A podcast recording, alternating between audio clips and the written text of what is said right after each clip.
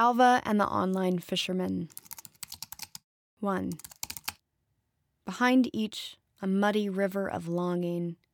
These men reach out to her, holding toward the camera the sleek bullet of a fish, angled toward the screen so she can see the full length of their bodies, the golden glint of their scales from lip to tail.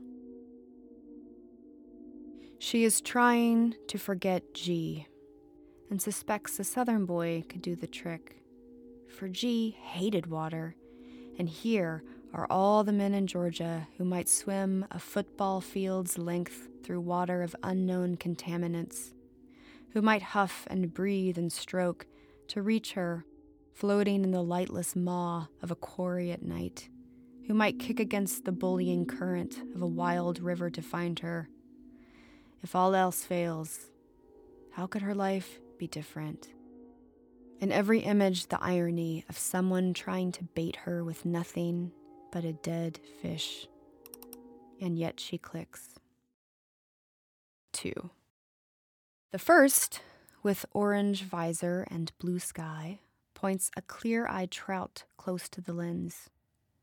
Its mouth gapes open, casually, as if to speak, and she cannot tell whether it's alive or dead.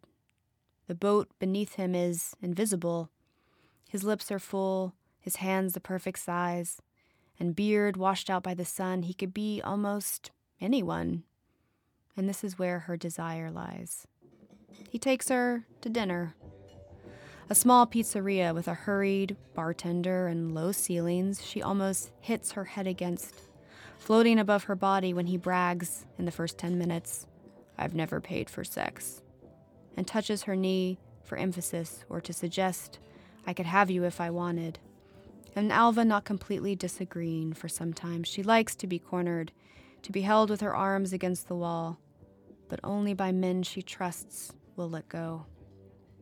And when he talks about fly fishing, the rhythm and artistry of casting a line, of the rivers in Montana, and how he will sometimes close his eyes to listen to the current, walking upstream to leave his companions behind, she thinks for a moment this is a man she could love. Until he reaches for the check and tells her, Well, I should say, I've never paid a hooker. 3.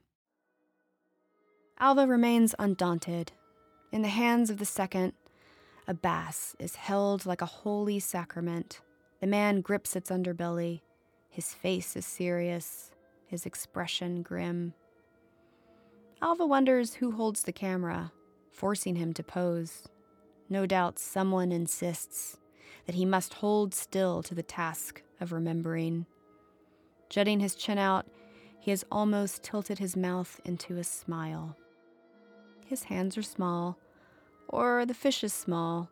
Everything she could use for scale is too far in the distance a stand of scrubby pines, a heap of tangled branches on the bank far behind him. The more Alva lingers, the more his awkward stance becomes familiar, an offering of a past self to a future one he can't yet know, the one who submits himself up to the cosmic chaos and the digital court of ladies he'll never see, the ones who look and look like Alva, whose gazes he'll never meet, because here they are, unbodied, infinite, complete. 4. Eventually, rivers turn to seas. Alva leans into the oceanic burn of the third. She likes his Adam's apple, how he stares into the sun. Only the water's gunmetal blue lies beyond. He has cropped the boat from the frame and appears to walk on water. Miracle of the fishes, miracle of hunger. He wears gloves, for what is pulled from the sea must be sharper, she thinks, and the fish is hoisted, not held. Its mouth sings an aria to what it has devoured, its mouth wider than its tail, a mouth for swallowing whole the smaller bodies of its own kind. And though she knows he can't save her, the water is calm, the bounty heavy, as his t shirt billows and hope creeps in. 5. Alva knows there are plenty of fish out of water big fish, cold fish. She must let them off the hook, line and sinker. Sometimes, like her, they must cut bait and switch, open a can of rock bottom, hit a snag of the one who got away. Look, she says to herself, here is a fine kettle of big fish in small ponds. Give them some slack. Reel 'em in. Red herring, holy mackerel. 6. Of course, there is the fantasy of the boat and forgetting. One day she'll find the one with the handsomest fish and meet him on a lake north of the city, where she'll drum her legs against his stern, and the water will swallow the sound of all her lost loves and the name of all the others. From the prow, the man will call for her over the slap of waves against the boat, over the collision of wakes that cross in the middle of the lake from families on pontoons puttering toward land, and the boys on jet skis racing away from it, and the silent gliding of a blue heron beside them, and the fish circling beneath the algae bloom that Alva knows is a sign of all that can go wrong.